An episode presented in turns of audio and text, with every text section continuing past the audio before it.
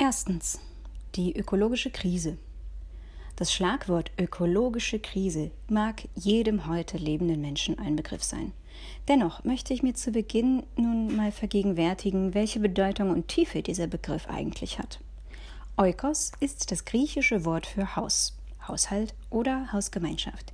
In diesem Zusammenhang bezeichnet es nicht nur das Haus als Gebäude, sondern in einem erweiterten Sinn den gesamten uns bekannten Lebensraum. Wenn man heute von Ökologie spricht, meint man meistens die Natur samt aller pflanzlicher, tierischer und menschlicher Lebewesen. Ökologie bedeutet demnach die Lehre von diesem Lebensraum, ganz unabhängig davon, ob ihm als Ganzes eine eigene Lebendigkeit zugestanden wird oder nicht. Wenn man etwas als ökologisch qualifiziert, setzt man es in Zusammenhang mit der Lehre oder dem Wissen vom Lebensraum.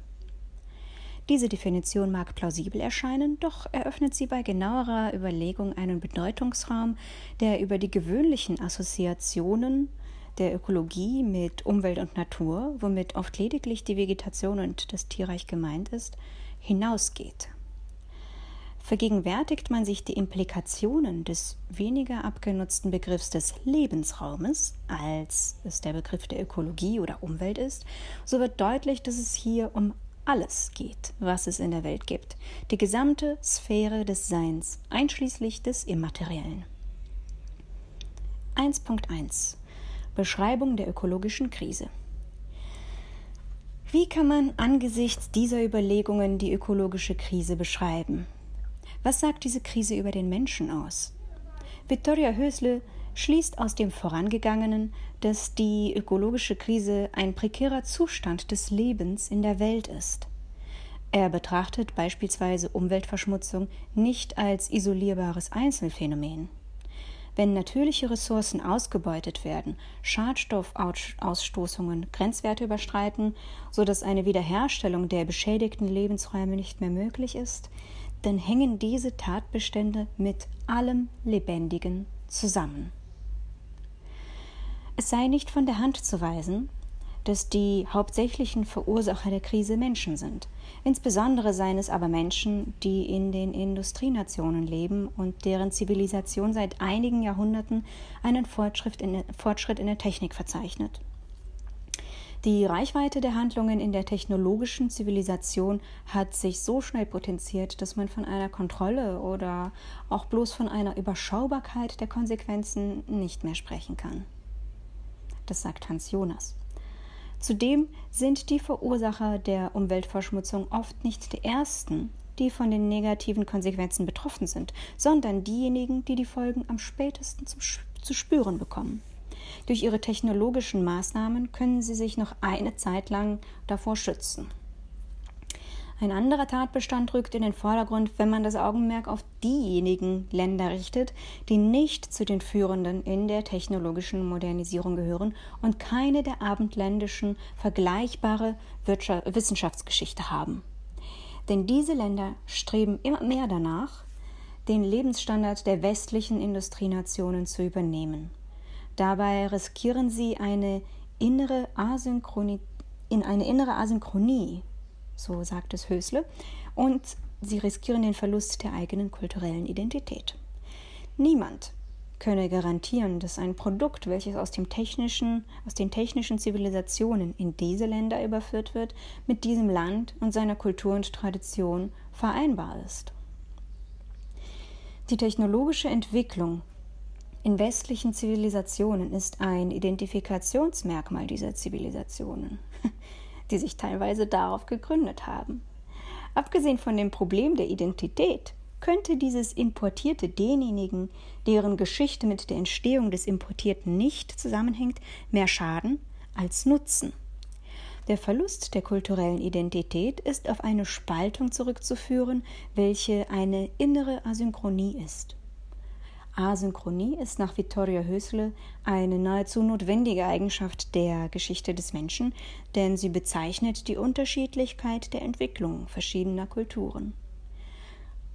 dass zwei verschiedene Völker einen unterschiedlichen Entwicklungsgrad haben, ist dabei noch nicht kritisch. Es sei sogar wahrscheinlicher, dass verschiedene Kulturen sich unterschiedlich schnell entwickeln, als dass ihre Entwicklung parallel geht. Hösle erkennt jedoch ein Problem in dem Versuch, diese Differenz dadurch zu nivellieren, dass fremde Eigenschaften einfach übernommen werden. Wenn die Kultur mit dem geringeren Entwicklungsgrad einen Gegenstand oder zum Beispiel eine Institution von der technisch weiterentwickelten Kultur übernehme, dann versetze sich die Differenzierung, die vorher zwischen den Völkern bestand, in die weniger entwickelte Kultur. Ähm, kleine Anmerkung dazu. Ähnliche Prozesse hat bereits Norbert Elias im, in seinem dreibändigen Buch Der Prozess der Zivilisation erklärt. Da geht es darum, dass Dinge zunehmend ausdifferenziert werden und integriert werden. Die Nivellierung sei dann nur nach außen hin um den Preis der inneren Homogenität erfolgt. Genau das beschreibt auch Norbert Elias. Der Konflikt bestehe nämlich darin, dass diese Kultur eine Spaltung erfährt. Sie gehört nicht mehr zur alten Kultur, denn sie hat ein Stück ihrer alten Identität verloren. Ah, ein ähnliches Beispiel fällt mir dazu ein. Ähm, es gibt in der, in der Psychoanalyse die Theorie, dass man die Dinge, die man von den Eltern gelernt hat, so internalisiert, dass man dann so sowas wie ein Über-Ich hat, eine innere Instanz. Und ein ähnlicher Prozess ist hier auch gemeint, allerdings mit technologischen Entwicklungen in unterschiedlichen Kulturen. Dabei spielt aber der, der Einzelne natürlich auch eine Rolle. So, jetzt weiter im Text. Die, ähm, die Identität der weiterentwickelten westlichen Kultur könne diese diese äh, weniger entwickelte Kultur oder nach technologischen Begriffen nicht annehmen. Ähm, aus verschiedenen kulturellen Aspekten und irgendwo in manchen Aspekten ist man sich ja immer noch selbst treu. Und dann äh, droht das betroffene Land, seine, seine kulturellen Wurzeln zu verlieren. Diese Identitätskrise schildert Hösle ein Beispiel, am Beispiel der Eingeborenen der kolonialisierten Länder. Hösle stellt fest, dass der Lebensstil der westlichen Industrienationen nicht derjenige sein kann, der sich zu, zur Übernahme eignet oder zu einer Verallgemeinerung. Denn selbst wenn der andere Großteil der Welt mit diesem Lebensstil keine Adaptationsschwierigkeiten hätte, so würde der Planet Erde bei einer Verallgemeinerung dieses Lebensstils in kürzester Zeit kollabieren die Folgen von Luftverschmutzung, Vergiftung von Wasser, dem Aussterben oder Ausrotten von Tierarten, dem Treibhauseffekt, die in Berichten des World Watch Instituts analysiert werden, lassen kaum Zweifel an der Aussage, dass sich die Geduld unseres Planeten erschöpft. 1.2 Die Frage nach dem Ursprung der Krise. Diesen Problemkomplex zu untersuchen, hat sich die Philosophie zur Aufgabe gemacht. Wenn man einen Lösungsweg aus der bevorstehenden Katastrophe erarbeiten will, muss man verstehen, wie es dazu kommen konnte, dass der Mensch die Natur und sich selbst zerstört. Es ist die Aufgabe der Philosophie, zunächst präzise Fragen zu stellen, um das Problem zu verorten. Offenbar handelt es sich um das Verhältnis von Mensch und Natur. Wenn man annimmt, dass die Welt nicht zu ihrem Untergang entstanden ist, sondern einen anderen Sinn hat, dann drängt sich der Schluss auf, dass eine Fehlentwicklung stattgefunden haben muss. Die Störung dieses Verhältnisses von Mensch und Natur müsste dann in der Menschheitsgeschichte verortbar sein. Vittoria Hösler sagt von der Philosophie der Wissenschaft und der Geschichte der Philosophie, dass sie nach Heidegger zu einer Philosophie der ökologischen Krise unentbehrlich sind. In der Philosophie der ökologischen Krise bei Viktoria Hösle werden die Ursachen der ökologischen Krise zeitlich in der Neuzeit verortet und geografisch in den Ländern mit der stärksten wissenschaftlichen, industriellen und wirtschaftlichen Entwicklung angesiedelt. Heidegger soll einer der ersten Philosophen gewesen sein, welche die Weichenstellungen der heutigen Technozivil der heutigen technologischen Zivilisation schon in der neuzeitlichen Wissenschaft erkannt haben. Vittoria Höste, Hösle spricht von einer Superstruktur aus moderner Wissenschaft und Technik und der kapitalistischen Wirtschaft. Diese drei Elemente zusammen bilden nach Hösle den Motor für die kaum noch kontrollierbare moderne Gesellschaft. Hösle formuliert Ansprüche, denen eine neue Philosophie der ökologischen Krise gerecht werden muss. Ausgehend von der Annahme, dass der gegenwärtige Zustand sich ändern muss, wenn das Leben auf der Erde weitergehen soll, bedarf die Krise einer Analyse ihrer geistesgeschichtlichen Ursachen. Die Philosophie muss sich Vittoria Hösle zufolge auf die Suche nach einer Neudefinition des Verhältnisses von Mensch und Natur machen. Wenn Natur nur als ein Objekt ohne Eigenwert gesehen wird, führt die Philosophie, die daran festhält, nicht aus der ökologischen Krise heraus. Die Überzeugung, die Natur sei eine menschliche Konstruktion, muss aufgegeben werden. Das Entscheidende an der Neuzeit ist die Aufteilung der Dinge in der Welt, wie Descartes sie vornimmt, nämlich in bloß räumlich vorhandene Objekte, die res extensa, und denkende Wesen, res cogitans, in der Wissenschaft. Der Mensch sieht sich dabei als einziges denkendes Wesen und spricht sich Subjektivität zu. Außerhalb des Menschen werden zwar die Existenzen von Tieren und Pflanzen anerkannt, doch was als Wahrheit über sie gilt, ist gleichzeitig das Podest, auf das sich der neuzeitliche Wissenschaftler stellt. Außermenschliches entbehrt in dieser Vorstellung jeder Subjektivität, jeder Gefühlswelt, entbehrt einer Seele und somit ist es auch ohne eigenen Wert. Der Glaubenssatz, der über die Tier- und Pflanzenwelt als Wahrheit gilt, ist, dass sie als res extensa lediglich materiell sind, also ausgedehnter Stoff ohne geistigen Inhalt. In Anlehnung an Hans Jonas und Martin Heidegger sieht Hösle in diesen Annahmen die Weichenstellung für den Verlauf der Geschichte der menschlichen Subjektivität. Als Folge dieser Weichenstellung in der neuzeitlichen Weltordnung erhebt sich der Mensch über die Natur und macht sich diese zu seinem Untertan. Denn der Mensch spricht sich mit seiner Stellung in der Welt als Wesen mit Geist und Subjektivität einen Wert zu, der ihn im Denken, im Denken der neuzeitlichen Wissenschaft dazu berechtigt, sich die Natur zu unterwerfen da eine Ethik, die aus solchen Annahmen erwächst, nicht die Probleme zu lösen vermag, die durch diese Annahmen eben entstanden sind, sieht Hösle die Aufgabe der Philosophie darin, die Gegenüberstellung von Mensch, äh, von Natur und Mensch als Objekt und äh, Subjekt zu revidieren. Dazu ist eine Neudefinition des, dieses Verhältnisses notwendig. 1.3 Hösles Rezeption der Theorien des Paradigmas und der Freund-Feind-Achse. In dem Entwurf der neuen Philosophie, den Vittoria Hösle in den Aufsätzen in seinem Band Philosophie der ökologischen Krise von 1991 skizziert, verwendet er häufig die Begriffe des Paradigmas und der Freund-Feind-Achse. Die Theorien des wissenschaftlichen Paradigmenwechsels von Thomas S. Kuhn und der Freund-Feind-Achsen nach Karl Schmidt scheinen mir eine angemessene Herangehensweise an diesen Themenkomplex zu sein. Daher sollen sie an dieser Stelle kurz erläutert werden. Das Paradigma ist nach Kuhn ein vorherrschendes System von Glaubenssätzen, welche die Bedingungen für eine Wissenschaft in einem bestimmten Bereich stellen. Das Paradigma kann als Leitbild verstanden werden, denn nach diesem richtet sich die Auswahl der Probleme und Methoden, die anerkannt werden.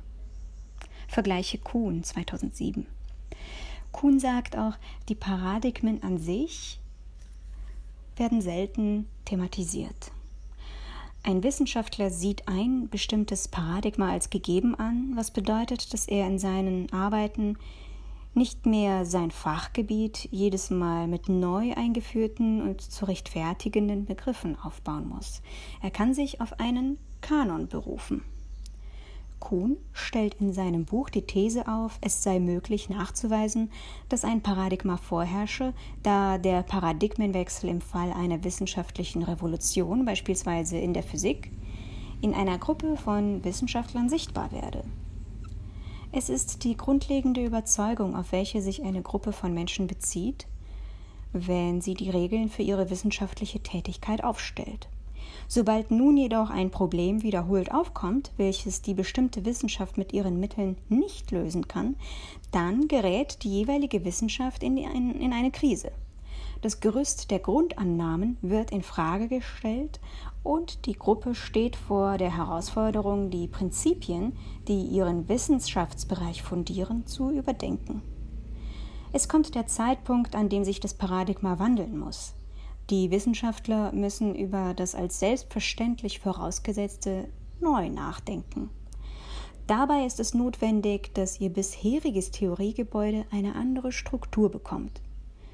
Das bedeutet, dass Sätze, die vorher für obsolet gehalten wurden, Phänomene oder Methoden, die als veraltet oder unbrauchbar galten, möglicherweise wiederbelebt werden. Vittoria Hösle entwickelt seine Philosophie der ökologischen Krise in einer Reihe von Vorträgen in Moskau im Jahr 1989. Er spricht von einem politischen Paradigmenwechsel im Zusammenhang mit der Auflösung der Sowjetunion. Er vergleicht die politische Situation Russlands im Jahr 1989 mit einem einstürzenden Haus. Denn ein System von moralisch-politischen Überzeugungen, welches jahrzehntelang offiziell für nichtig gehalten worden war, wurde nun in Frage gestellt. Hösle beschreibt die Lage der ehemaligen Sowjetunion als Phase der Neuorientierung. Diese Situation sieht er analog zur Suche nach einem neuen Paradigma, wie Kuhn es für die Wissenschaft problematisiert hat. Es sei zwar einfach, in ein anderes Haus einzuziehen, doch im Falle Russlands sei es nicht ohne die Verletzung seines Nationalstolzes möglich.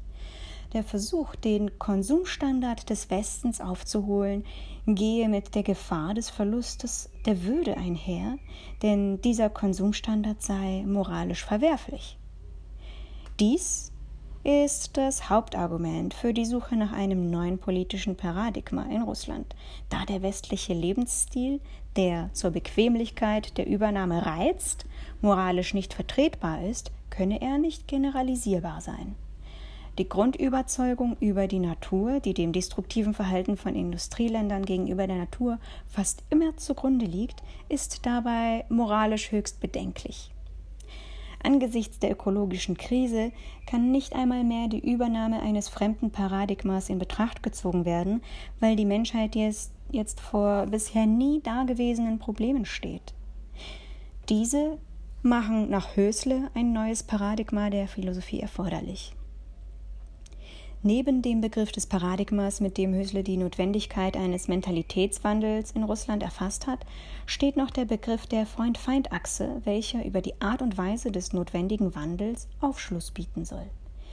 Den Gedanken an den notwendigen Wandel in Russland verknüpft er mit dem Gedanken an den ebenfalls notwendigen, nicht weniger dringenden globalen Wandel angesichts der ökologischen Krise. Hösle erfasst die Problematik in Anlehnung an die Theorie von Karl Schmidt. Die Voraussetzung jedes Konflikts ist eine gemeinsame Grundlage der Konfliktparteien. Der Kalte Krieg war ein Krieg, dem ein gemeinsames wissenschaftliches Interesse zugrunde lag. Ost und West hatten dasselbe Ziel und dieselben Mittel. Beide wollten möglichst viele wirtschaftliche Bedürfnisse der Bürger in ihrem Land befriedigen. Doch dieses dominierende wirtschaftliche Interesse ist nicht immer der Mittelpunkt von Kriegen gewesen. Karl Schmidt bezeichnet dieses Gebiet als das Zentralgebiet, denn um dieses bilden sich Freund- und Feindgruppierungen. Dabei ist Feind, Zitat Anfang, nur eine wenigstens eventuell, das heißt der realen Möglichkeit nach, kämpfende Gesamtheit von Menschen, die einer ebensolchen Gesamtheit gegenübersteht. Feind ist nur der öffentliche Feind, weil alles, was auf eine solche Gesamtheit von Menschen, insbesondere auf ein ganzes Volk, Bezug hat, dadurch öffentlich wird. Zitat Ende. Ähm, das ist von Karl Schmidt 1963, Erstausgabe 29 auf Seite 29. Es gilt ein in der deutschen Sprache nicht vorhandener semantischer Unterschied. Der öffentliche Feind ist hier gemeint, nicht derjenige, mit dem jemand seinen persönlichen Interessen, mit seinen persönlichen Interessen in Konflikt gerät, sondern jemand, der aufgrund der Zugehörigkeit zu einer Gruppe als Feind betrachtet wird. In den alten Sprachen wird diese Unterscheidung deutlich. Es ist nicht der Inimicus gemeint, sondern der Hostis im Latein und im Griechischen nicht der Exenos, sondern der Polemos. Es ist ein Unterschied zwischen dem privaten und dem öffentlichen Feind. Die für die Freund-Feind-Achse relevante Bedeutung ist die des Polemos bzw. des Hostes. Fußnote Anders ist es in den Evangelien von Matthäus 5,44 und Lukas 6,27. Darin heißt es, liebe deinen Feind, auf Lateinisch digilitate inimicus vestros und agatate tuus exenos emen. Damit ist die persönliche Haltung gegenüber dem privaten Feind, nicht dem öffentlichen gemeint. Karl Schmidt sagt, dieser Sinn der Nächstenliebe erübrige sich beim politischen Feind. Genauso bedeutungslos sei Hass gegenüber dem politischen Feind. Die Freund-Feind-Achse, die sich in einem bestimmten Zentralgebiet befindet, ist nach Schmidt wandelbar. Anhand der Analyse der Art der Kriege, die seit der Neuzeit geführt werden, zeigt er, wie sich die Freund-Feind-Achse in Abhängigkeit vom Zentralgebiet wandelt. Am Anfang der Neuzeit dominierte das Zentralgebiet des Glaubens. Die Religionszugehörigkeit war der Garant, um staatsbürgerliche Rechte zu haben. Das Ziel des Staates in der Neuzeit war die konfessionelle Homogenität. Viele Kriege waren notwendig, in denen immer wieder die konfessionelle Frage im Mittelpunkt stand. Erst nach einer Kulmination im Dreißigjährigen Krieg wurde der durch die Konfession bestimmte Gegensatz neutralisiert. Der Garant für Homogenität im Innern des Staates war nicht mehr die Konfession, Vielmehr traten zunehmend nationale Gegensätze als Kriterien für die Bestimmungen von Freund und Feind in den Vordergrund. Am Beispiel des Zusammenschlusses des katholischen Frankreich und des protestantischen Schwedens am Ende des Dreißigjährigen Kriegs sieht man, dass die neuen Gegensätze neue Feind Feindgruppierungen bestimmt haben. Die ehemaligen Feinde kämpfen gemeinsam gegen das damalige Heilige Römische Reich deutscher, deutscher Nation. Nach dem Übergang in ein neues Paradigma ist, die Aufteilung des, ist an die Aufteilung des vorigen nicht mehr zu denken. Hösle hebt hervor, dass sich erst das Paradigma ändert und die Festlegung der Freund-Feind-Achse aus diesem neuen Gefüge resultiert. Demnach bestimmt das Paradigma auch das Zentralgebiet. Des Weiteren ist noch zu bemerken, dass erstens mehrere Paradigmen und Zentralgebiete wie bei Kuhn in der Wissenschaft gleichzeitig nebeneinander existieren und sich überschneiden können. Zweitens gibt es keine Stufenfolge der Wechsel der Zentralgebiete. Eine zielgerichtete Entwicklungslinie sei nicht auszumachen. Schmidt spricht von einem pluralistischen Nebeneinander der Stufen, die sich in wenigen Bereichen und Ländern bereits vollzogen haben. Der Begriff der Asynchronie, mit dem Hösle denselben Zustand bezeichnet, wurde weiter oben schon erwähnt. Wenn man sich auf einen Bereich konzentriert, lässt die Dominanz eines bestimmten, lässt sich die Dominanz eines bestimmten Paradigmas erkennen, welches am stärksten Antinomien bzw. Freund-Feind-Gruppierungen bestimmt. Das Paradigma, welches das Dominierende der Nation abgelöst hat, war das Paradigma der Wirtschaft. Karl Schmidt erfasst die Stufenfolge mit den Sätzen cuius regio eius religio, dann cuius regio eius natio und cuius regio eius economico. Die grobe Vereinfachung dient dazu, die Entwicklung der ökologischen Krise anhand der Paradigmen hervorzuheben. Im Zuge dieser Entwicklung sieht Viktoria Hüssler das Paradigma der ökologischen Krise als dasjenige, welches das Paradigma der Wirtschaft ablösen wird. Diese These entwickelte der Direktor des Instituts für europäische Umweltpolitik Hans-Ulrich von Weizsäcker. Mit den Bedrohungen, die von möglichen Klimakatastrophen ausgehen, ist die ganze Menschheit auf der einen Seite der Achse zu sehen. Als Feind der Menschheit wäre somit der drohende Untergang zu sehen, dem wir uns durch unser Verhalten nähern. Daraus resultiert, dass diese Freund-Feind-Achse durch den Menschen selbst verläuft. Es bedeutet auch, dass der Mensch die Natur als Feind betrachtet, wenn er sie zerstört. Da er aber auch selbst Teil der Natur ist, zerstört er sich selbst. Wie ist dieses Paradigma entstanden und wie lässt es sich verändern?